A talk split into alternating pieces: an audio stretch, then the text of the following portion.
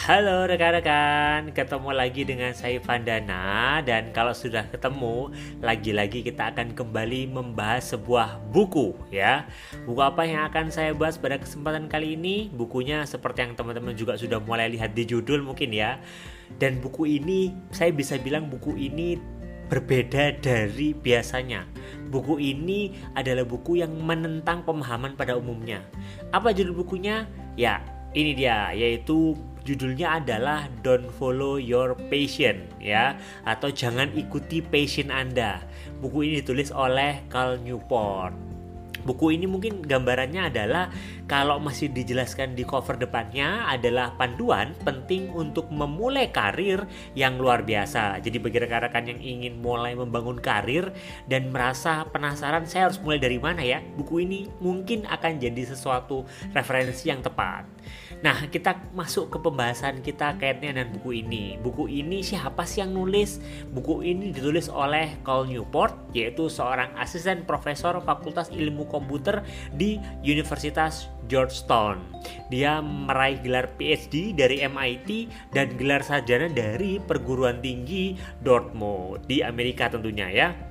Dan uh, Newport sendiri mulai sejak saat ini uh, mulai banyak menulis buku yang memberikan saran bagi siswa, bagi mahasiswa, bagi pelajar ya. Intinya adalah dia sering sekali berbagi kepada anak-anak muda. Dia punya blog juga yaitu studi hack ya yang memang menyasar pada anak-anak muda, anak-anak siswa, pelajar, mahasiswa yang mungkin serasa sering kali merasa galau gitu loh. Saya harus mulai dari mana, apa yang harus saya lakuin, saya harus mengejar passion saya yang seperti apa.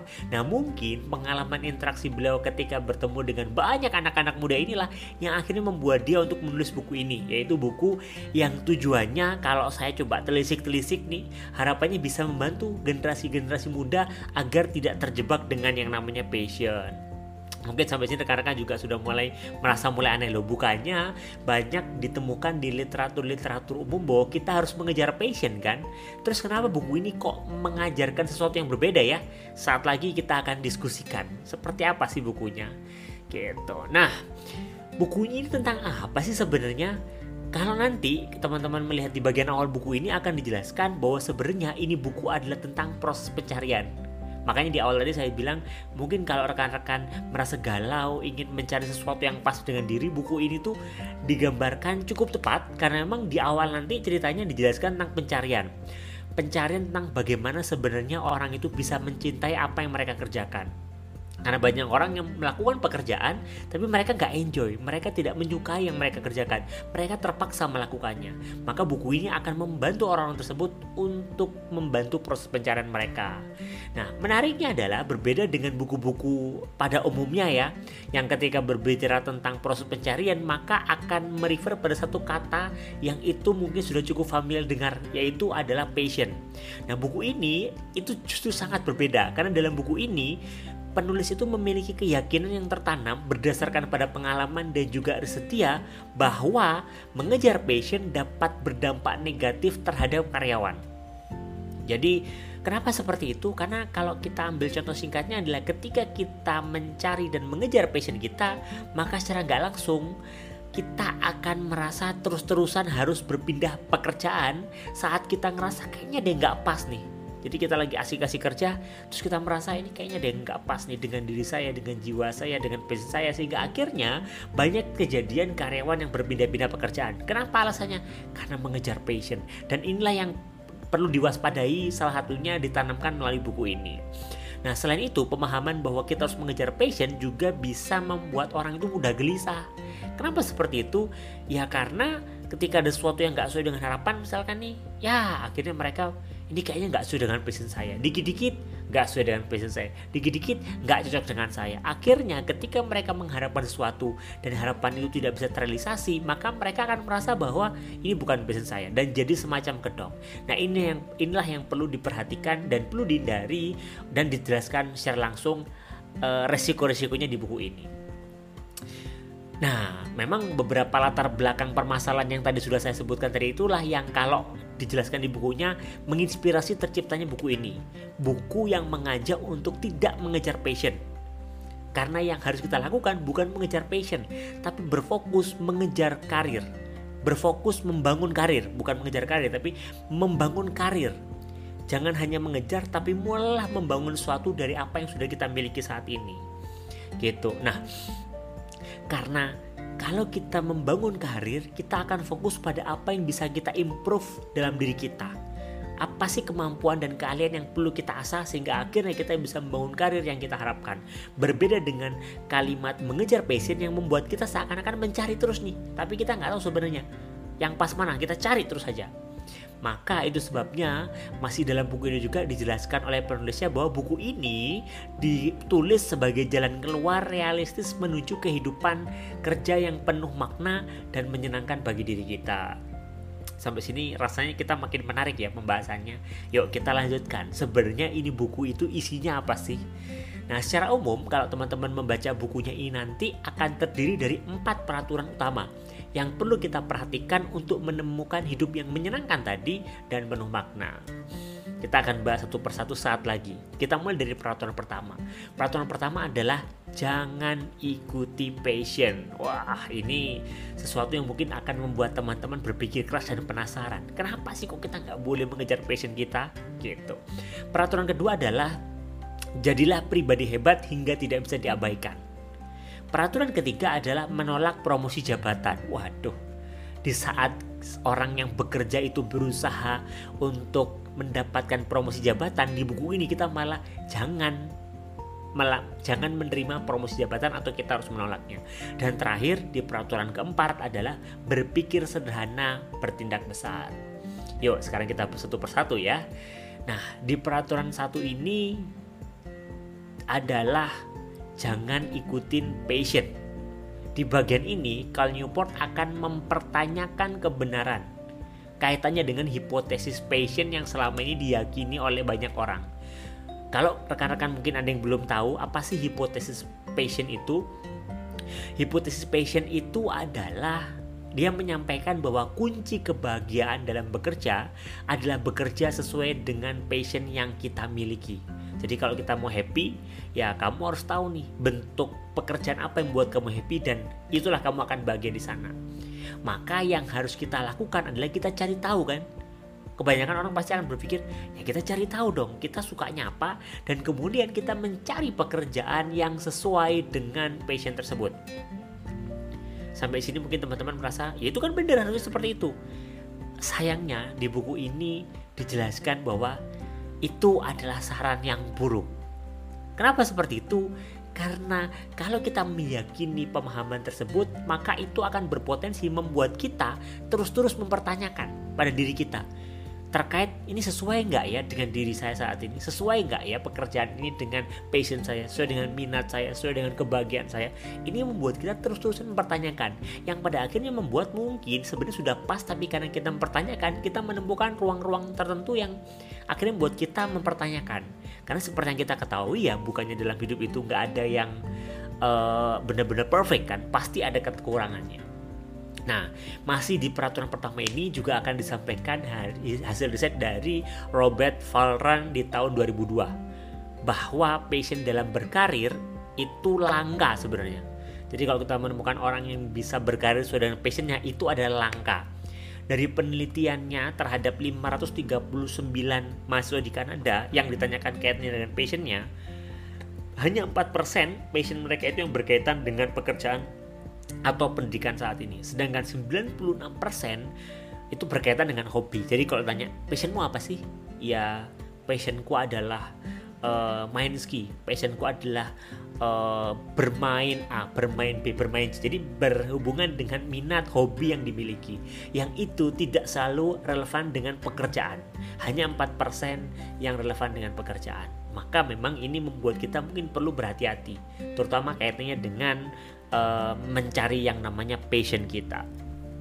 Nah, di peraturan kedua akan disampaikan bahwa jadilah pribadi yang hebat hingga kita tidak bisa diabaikan. Wah, ini mengajak kita untuk uh, menjadi pribadi yang hebat sehingga akhirnya perusahaan itu tidak bisa menolak kita. Mungkin bahasa uh, sederhananya seperti itu kali ya. Nah di bagian ini Cole itu akan memperkenalkan dua pendekatan yang berbeda dalam bekerja. Jadi kalau kita bekerja itu ada dua pendekatan yang berbeda sebenarnya. Yang itu dibahas di buku ini. Yang pertama adalah pola pikir sebagai pengrajin atau pola pikir passion.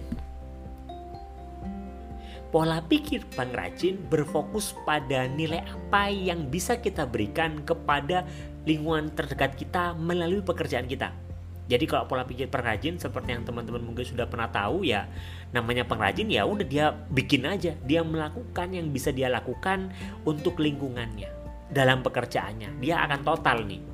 Nah, sedangkan pola pikir passion adalah berfokus pada selalu melihat nilai apa sih yang diberikan kepada diri kita dari pekerjaan kita.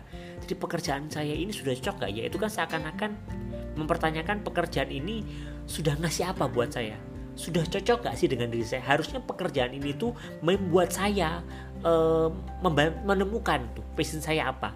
Itu kenapa memang terkesan pola pikir passion itu menuntut karena dia selalu melihat pekerjaan saya itu sudah ngasih apa ke saya berbeda dengan pola pikir pengrajin yang hanya berfokus pada apa yang bisa dia berikan terhadap pekerjaan dia Nah, sayangnya masih di bagian juga kebanyakan orang itu menerapkan pola pikir kedua yaitu pola pikir passion. Ya itulah yang sering kali masih dibahas di buku ini juga membuat banyak orang terkendala kaitannya dalam menciptakan pekerjaan yang kita cintai ya kita nggak akan bisa menciptakan pekerjaan yang kita cintai kalau kerjaan kita adalah mencari, mencari, mencari. Karena yang sebenarnya kita harus menciptakan hal tersebut masih di buku ini juga. Maka jadilah pola pikir pengrajin kalau dibahas di buku ini. Nah, selanjutnya adalah di peraturan nomor 3 itu kita harus menolak promosi jabatan. Wah, ini peraturan yang mungkin juga uh, menarik sekali dan rekan-rekan penasaran. Bukannya semua orang itu pingin dapat promosi jabatan. Kok ini eh, nggak uh, seperti itu? Kok harus ditolak? Nah di peraturan ketiga ini akan disampaikan bahwa kendali atas apa yang kita kerjakan dan bagaimana kita mengerjakannya merupakan salah satu karakteristik yang paling luar biasa dan powerful yang bisa kita peroleh saat menciptakan pekerjaan yang kita cintai. Di sini dijelaskan kisah dari pertanian Red Fire ya yang menarik dan sukses bukan karena pengelolanya itu fokus untuk mengejar passion bertani, tapi karena mereka memilih mengambil kontrol diri mereka di bidang pertanian. Kalau kita lihat di uh, perusahaan banyak karyawan itu yang tidak memiliki kontrol atas pekerjaan mereka. Itu yang buat mereka tidak nyaman.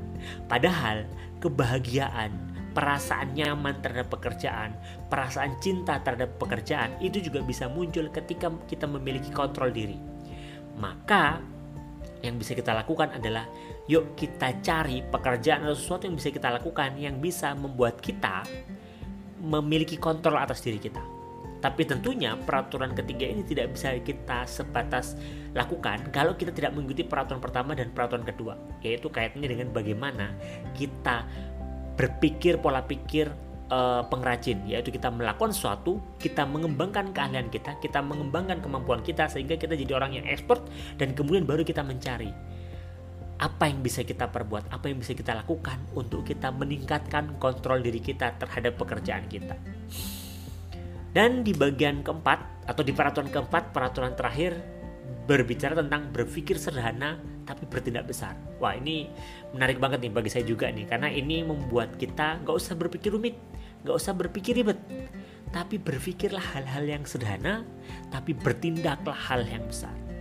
Di bagian ini nanti akan dibahas bahwa ternyata kehidupan kerja yang memiliki visi dan misi dapat menjadi sumber kepuasan yang luar biasa bagi diri kita. Kita akan memiliki fokus yang besar dalam berkarir jika kita memiliki misi misi akan memberikan kita kesempatan untuk membuka peluang-peluang yang lebih besar di banyak posisi dan di banyak bidang. Misi juga mungkin bisa akan menjawab pertanyaan dalam diri kita.